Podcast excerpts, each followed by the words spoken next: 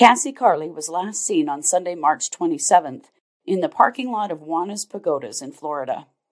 She was picking up her daughter, Saylor, from Saylor's father, Marcus Spanevelo. After days of searching, Cassie's body was found buried in a barn in Tennessee on Sunday, April 3rd. Spanevelo has been arrested.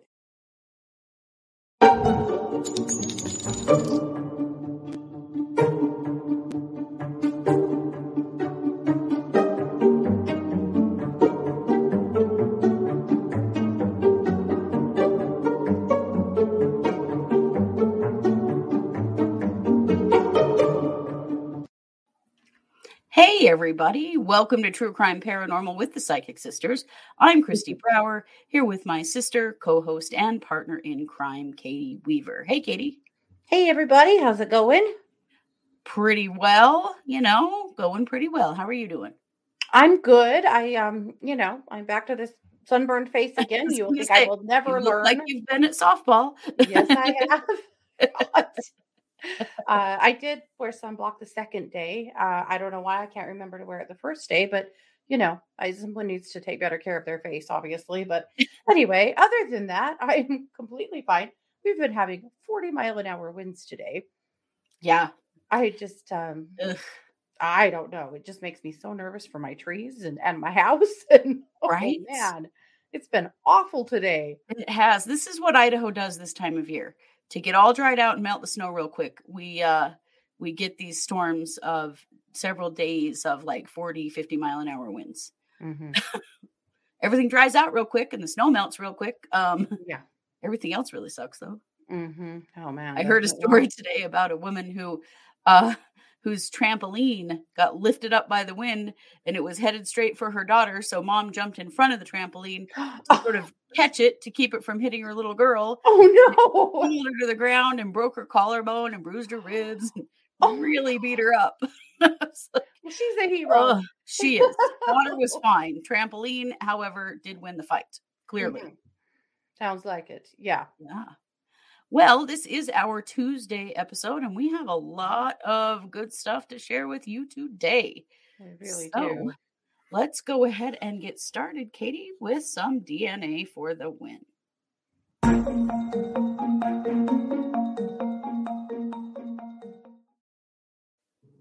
You know, I used to wait for my letter from Hogwarts. But I'm done with that now because now I want to go to Western Michigan University. Oh.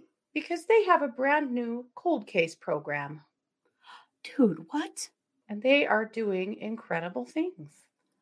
So the cold case program, to... right? The cold case program just started last fall. And they had decided to cover the case of a woman who was murdered in 1987. So it's about a 35 year old murder.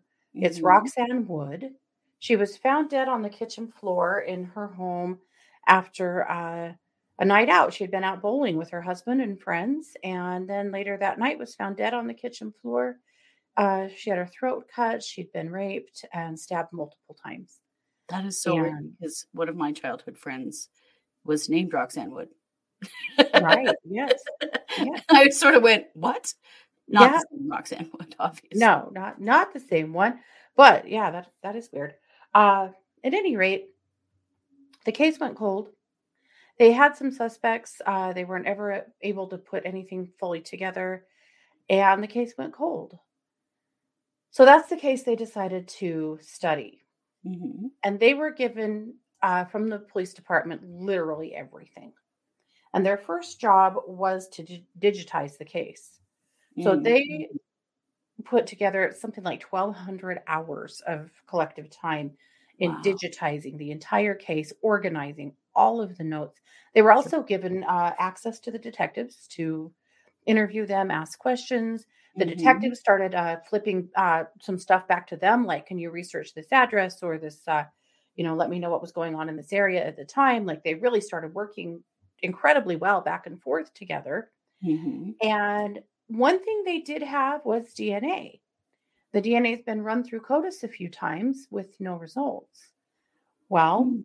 now, as you know, we don't necessarily have to have uh, a direct match in CODIS to do uh, reverse genealogy.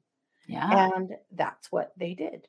And so they were able to learn how to build a reverse family tree and they were able to narrow it down to three brothers that would have lived in the area at the time. Well, guess what? One of those brothers, Patrick Wayne Gilham, was a suspect at the time. oh, but they had never wow. been able to get uh, enough Ooh. evidence to charge him. Yeah. Mhm. So you know what they did? They, the police, not the students, uh, they staked him out and watched him until they watched him flip a cigarette butt onto the ground, and they So many reasons not to throw your cigarette butts on the ground. Um, but this being definitely one of them. Mhm. They grabbed it and were able to get a match on the DNA and arrest him, and he admitted to it. wow. So, uh, first semester of the cold case class, uh, wildly successful, a huge DNA for the win. And, you know, he's actually still on the planet. So they're able to actually charge him. Boom. Yay. Isn't that That's amazing? excellent news. Yes. Yeah, I wanted to show you her picture. So this is Roxanne. Yeah, Um, yep. girl. So, right? So finally, there's an answer in what happened to her. It's just amazing what they did and being able to use all their collective uh, gifts and skills and time, you know, and able to uh, put together all of the evidence and get everything put together and then do the DNA work. Just absolutely amazing.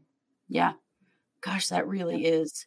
But what a cool course to take and get to Mhm.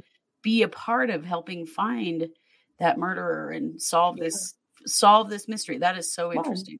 They were able to be at the arraignment. You know, they'll be able to watch this march through court and Sure. the evidence that they have collected and digitized and, you know, organized and made available to be used. It's just amazing. Yeah, that is. Yeah. Wow. So sorry, Hogwarts, you're out. These guys are in. I'm down. Totally down. yep. But I think there you have it. That that's an awesome DNA for the win. Yes, it is. Thank you for that. Yeah. Well, I'm going to kick the mic back over to you for our main case. Okay, I was starting to wonder.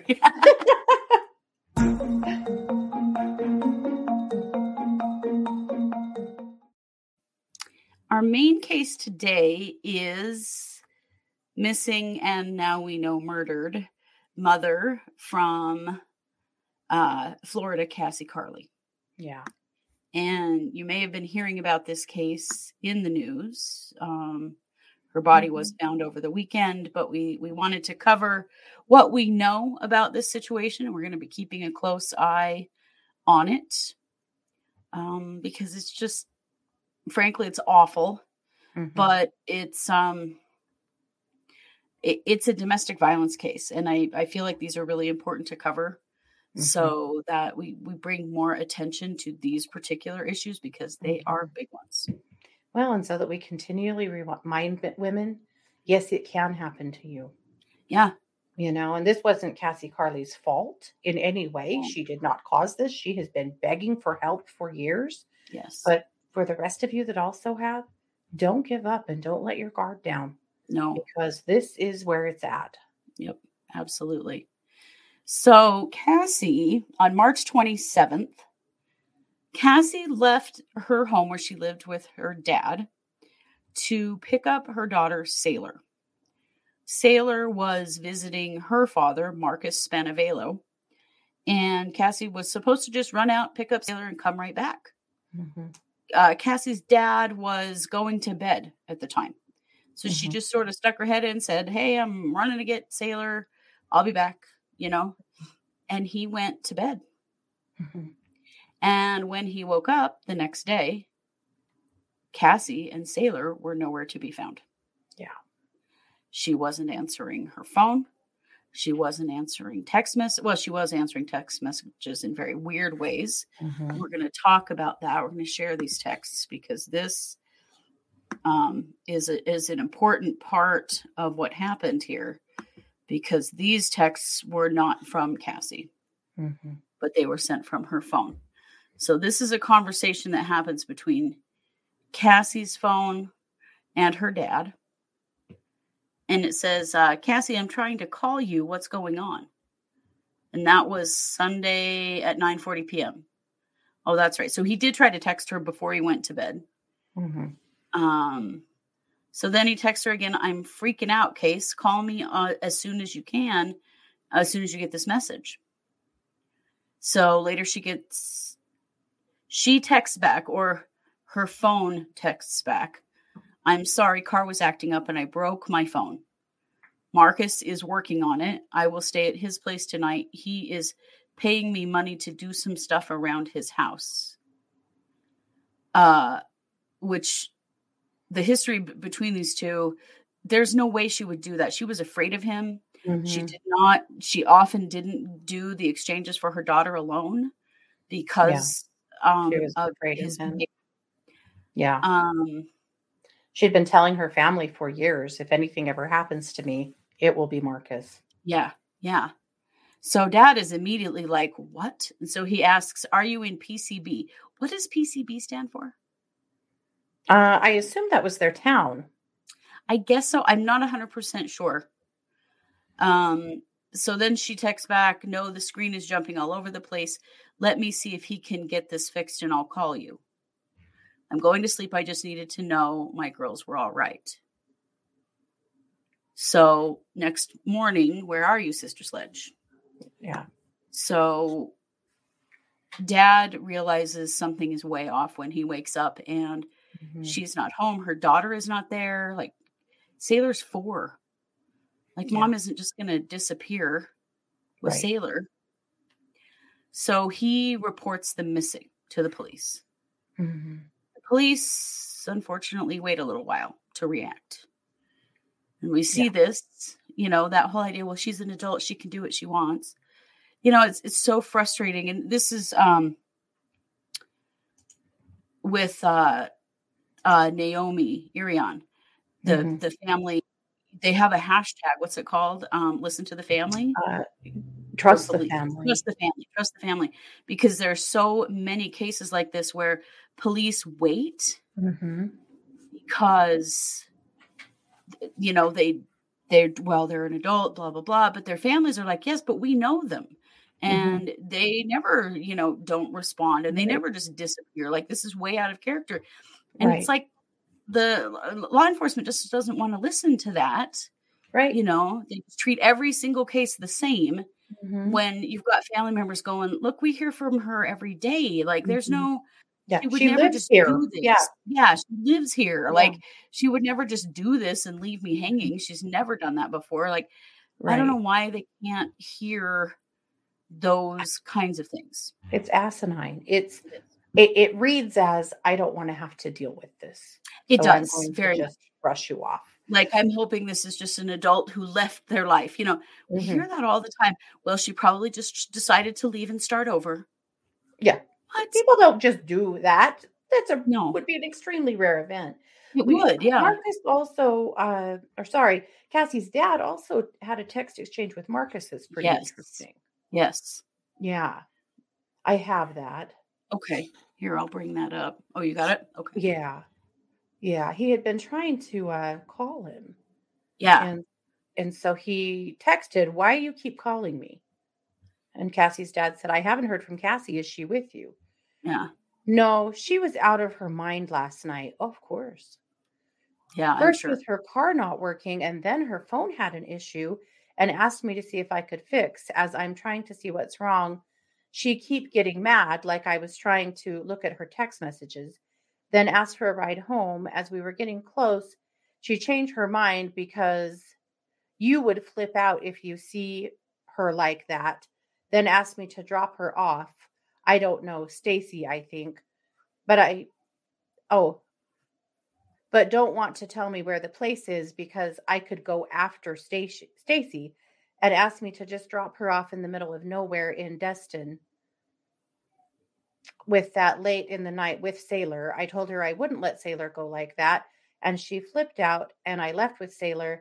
If she wants Saylor back next weekend, she will have to drive to me. So Mm. then dad says Stacy moved to Alabama a while ago. Cassie would never have you drop her off anywhere. Is her car at your house? And then he says, I'm not good with names.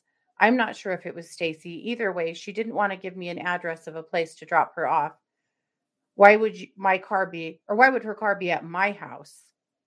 And then he said, Where did you exchange Saylor? Where is her car? And he said Navarre. And that's where, uh, that, that's where she lived was Navarre. But Mhm. uh, yeah, so he's, you know, dad's reaching out from both phones and he's texting back to him uh, on both phones, trying to Right. put this narrative together of, you know, Well, she was crazy and out of her mind. And yeah, of course. yeah, of course. Yeah, that's very much a domestic violence thing to say. Mm-hmm. Also, in the brief time she went to just meet him and get her daughter, her car broke down and she broke her phone. Right. And then she flipped out. was totally No. out of her mind. No, none of those things happened. We all know they did. We all have known guys Mhm, like this guy who mhm, say shit like that in mhm. hopes of getting someone to believe them. And you know, this time it didn't work. Um, unfortunately, it was too late for Cassie, Yeah. but his story has not held up at all. No. So her car is found um, at Juana's Pagodas in Navarre Beach on the 29th. So two days after she went missing. Her purse was in the car. Yeah. And like her credit cards hadn't been used, nothing had been used, and it's all in the car. Like that was the police immediately went, yeah, this is not going to end well. Except, of course, for her phone. Yes. Because we know who had that. hmm So then on the 30, and see, all this time, Saylor is missing. hmm He says to dad that he has Saylor, but we don't know. They don't know where he is. Right. Right. So on March 30th, they find him in Birmingham, Alabama, and he has Saylor.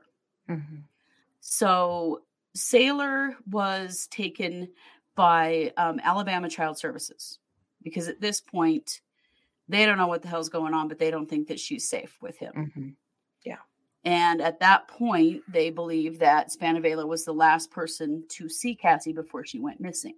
Yeah. So then on March 31st, the FBI get involved. hmm Um, the FBI gets involved in cases like this when there are children involved and when they go across state lines. So that's why the Yeah. feds are involved. Yes. Um, they announce a $3,000 reward for information about Cassie. hmm and the police do um, put out a statement that they don't know what happened to her, um, but and we don't have any evidence specifically pointing to homicide or abduction. We just know uh, the way she's gone missing concerns us greatly, is what the uh, sheriff said. Yeah. So at least we know at this point that Saylor is okay. Yes. Um, so then on April 2nd, Marcus Spanevelo was arrested in Tennessee. We- We've got three states going on now. hmm Um, he's re- arrested on three charges. Um, let's see, tampering with evidence, giving false information concerning a missing person, and investigation and destruction of evidence. hmm So this has, I'm sure, to do with the phone and the texts hmm that um, went on there. So he's arrested and taken into custody. Um, on April 3rd, the police announced that they did find Cassie's body. Yeah. In um, in Alabama, hmm buried in a shallow grave inside a barn. hmm Now, on a barn- farm. Oh, sorry. Go ahead. Yeah. well, it, it has to do with Marcus's work, right? Mhm. that he has links to it because I, I mean, it was pretty amazing that they found her that quickly buried inside a barn in a different Mhm. state, you know, in Tennessee.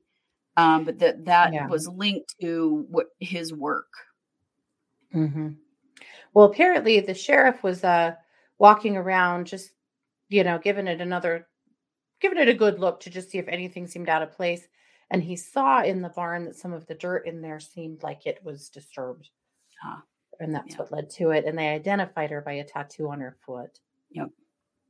We Yeah. don't know cause of death. We don't really know injuries. There was an autopsy to Today. be held on Monday. Yeah, But yeah. but we we don't know anything yet on Yeah. on that.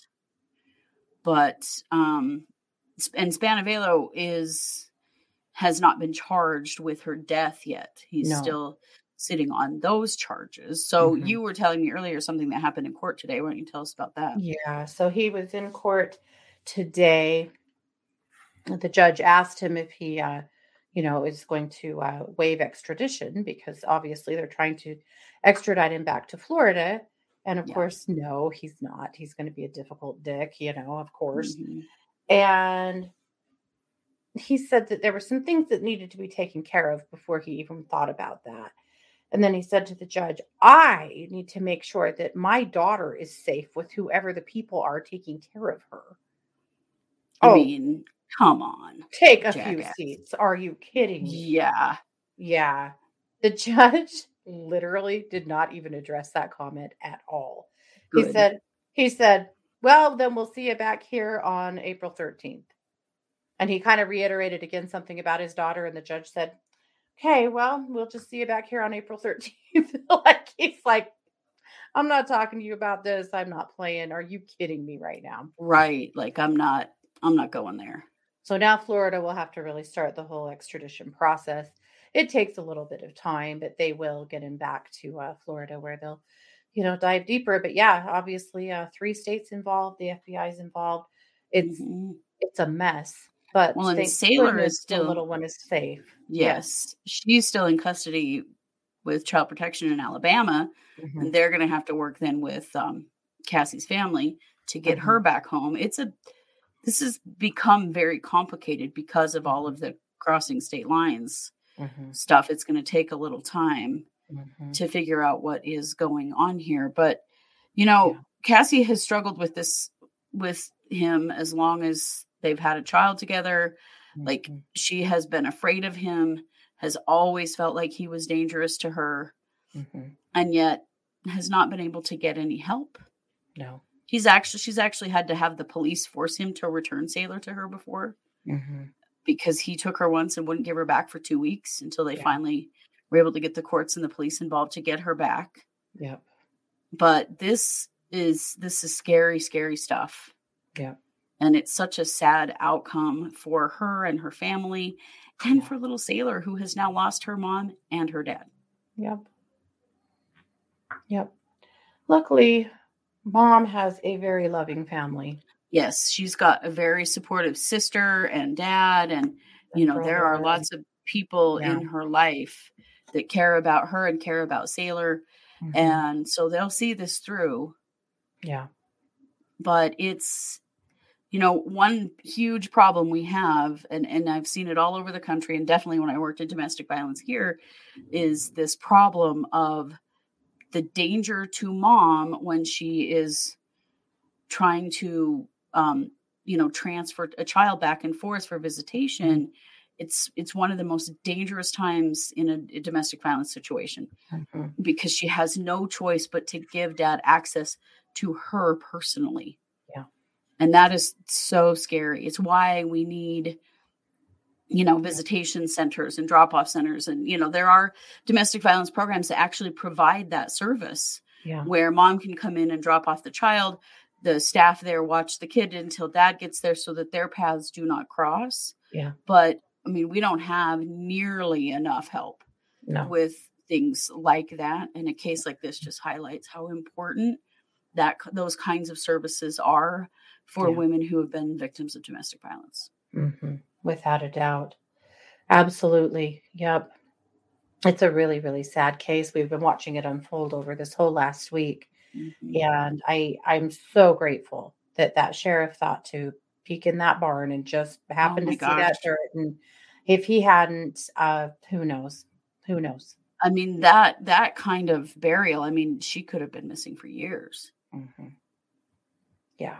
For it- there's sure. been great help and great action on this once it started Mhm. But again, we should have started sooner. gotta Yeah. stop with this shit about, well, she probably just went off somewhere. No. She has a No. four year old child. She lives with her dad. She was starting a new job. I mean, look at the circumstances around her life. She was not in a position to just disappear. No. Oh, I get so frustrated with that attitude Mhm. when you've got family who she lives with and family who she sees every day who are Mhm. saying this is not like her, this is wrong, something is wrong. These policies have to change. Yeah. Yep. And yeah, trust trust the family. Na- Naomi Irion's family had it right. Trust the Mhm. family. People know, you know, that they're close to. Yeah. Waiting does nothing but just seal people's death warrants, you know? Yeah. And I'm not saying that this would have saved her because I suspect that she was killed very quickly, Mhm. but sometimes it can, you know? right. Right. Yeah. Well, that is what we know on Cassie Carli right now, and we will continue to update this case, and we may have more information on Wednesday night case updates. I would imagine we do. There Yeah. may be cause of death out by then, but then again, who knows? They may keep that uh, autopsy pretty close to the cuff too. We don't know. We'll find out. where it's a part of a murder investigation, a lot of times, but they may say like cause of death, but that might be, Yeah. uh, that may be all we get for Yeah. now. Like, Yeah. that's very possible. Yeah. Yeah, definitely. Well, Katie, I hear you have some WTF news for us as well. Oh, do I? Yes.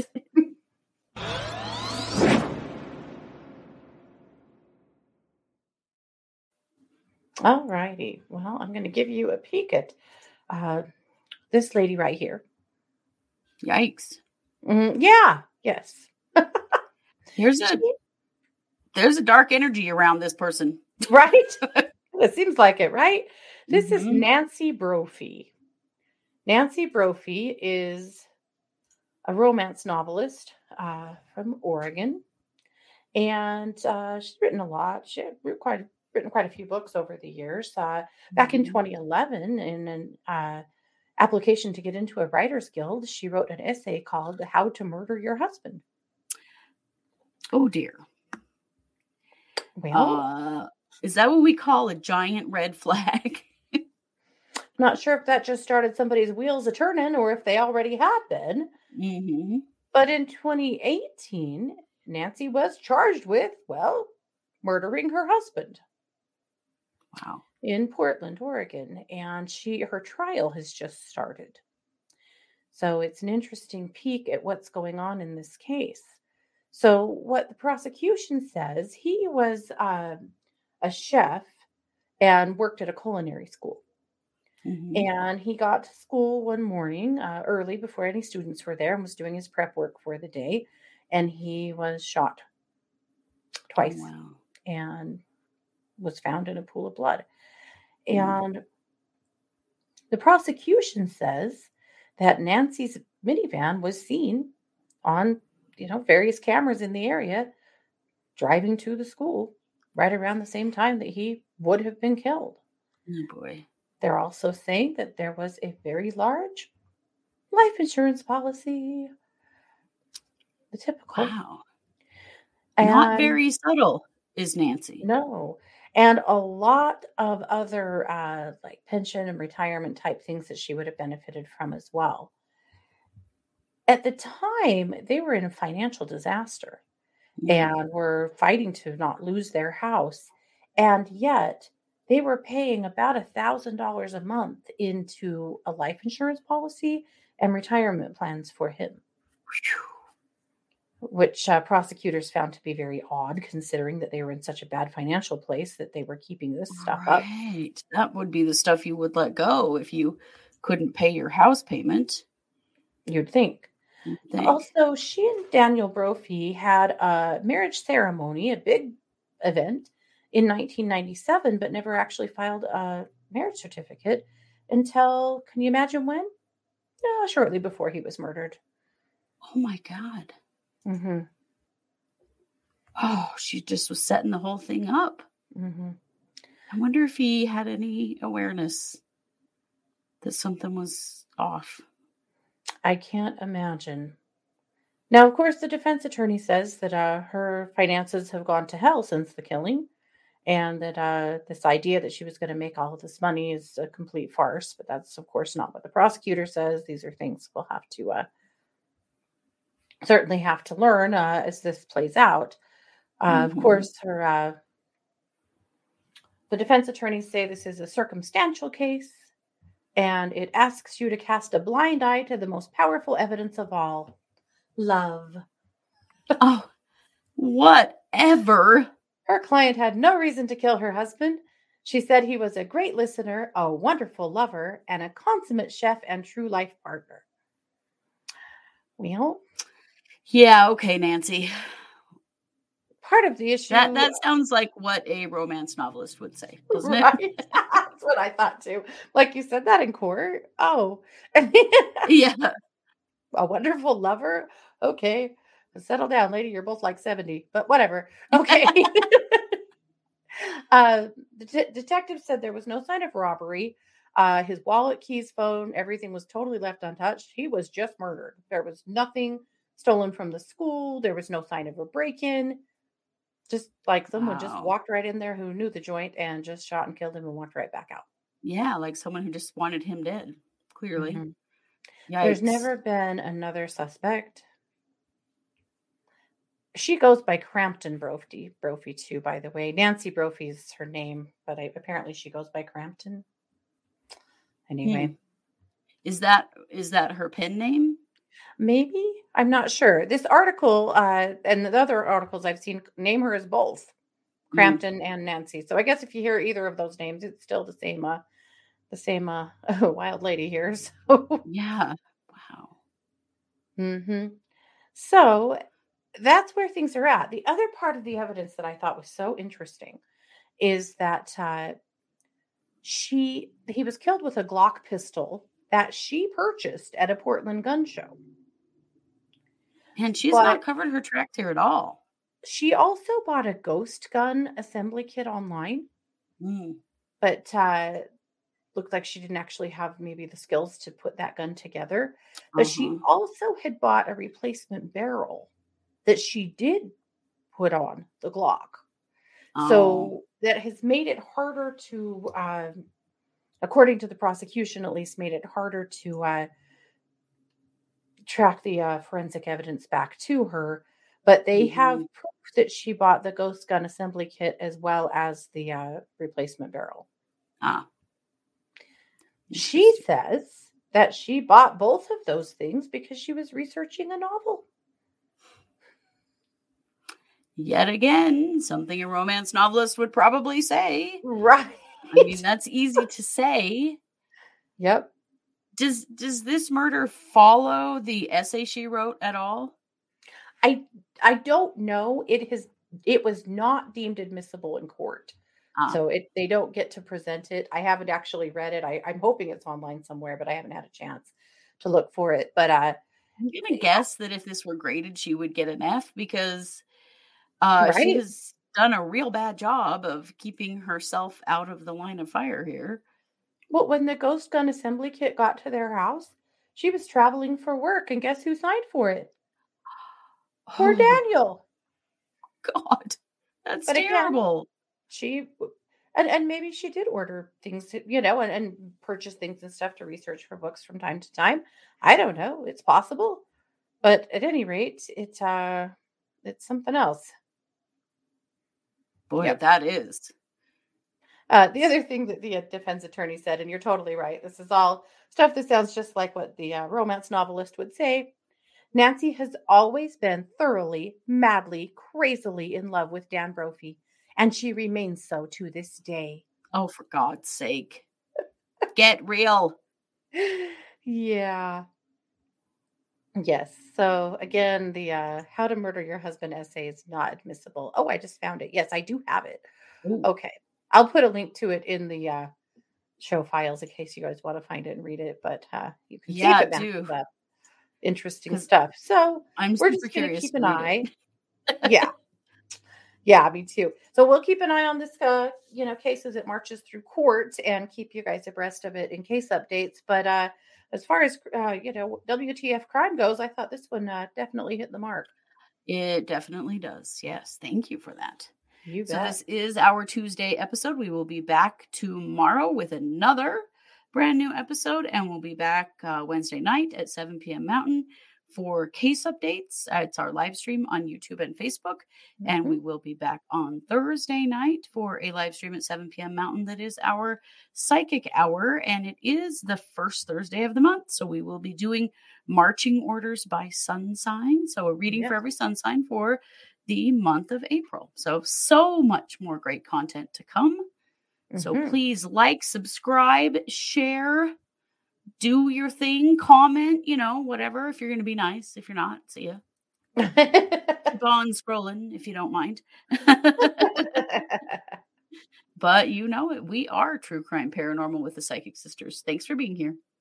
Take care.